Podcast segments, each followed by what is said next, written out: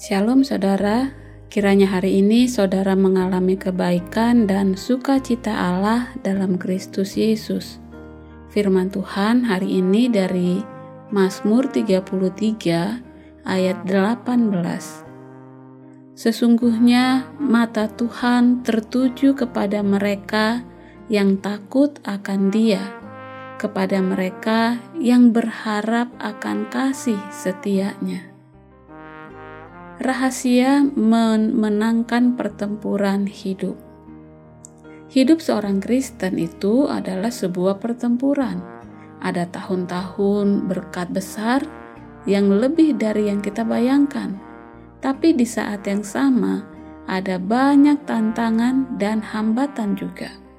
Sedikit sekali saat di mana kita sedang tidak menghadapi pertempuran hidup Ciri-ciri pertempuran hidup itu beragam. Ada yang namanya pertempuran batin, seperti godaan, keraguan, ketakutan, dan kemarahan.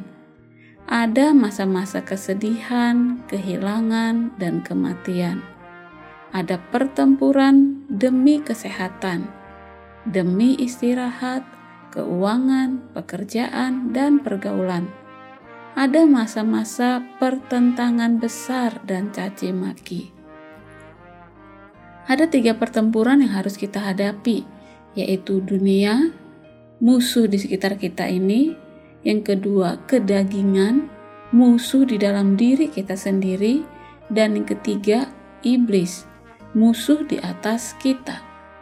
Pertanyaannya, bagaimana kita bisa menjalankan pertempuran hidup rohani ini? Mazmur 33 yang menjadi bacaan Alkitab kita hari ini akan menolong kita, yaitu tetaplah percaya bahwa ada Allah.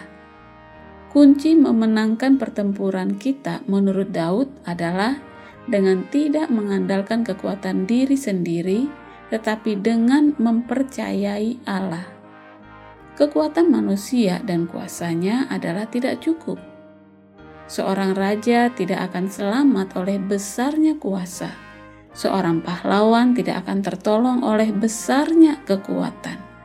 Kuda adalah harapan sia-sia untuk mencapai kemenangan, yang sekalipun besar ketangkasannya tidak dapat memberi keluputan. Ayat 16 dan 17 melainkan Allah lah yang memberikan kemenangan pada mereka yang percaya padanya seperti yang dikatakan ayat 18 sampai 20. Sesungguhnya mata Tuhan tertuju kepada mereka yang takut akan Dia, kepada mereka yang berharap akan kasih setianya untuk melepaskan jiwa mereka daripada maut dan memelihara hidup mereka pada masa kelaparan.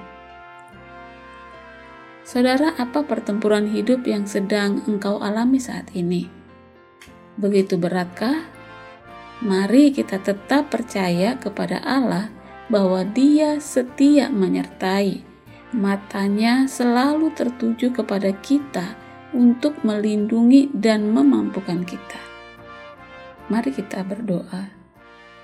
Ya Tuhan yang Maha Pemurah, berikanlah anugerah untuk mengatasi godaan dunia, kedagingan, dan iblis serta hati dan pikiran yang murni untuk mengikutimu.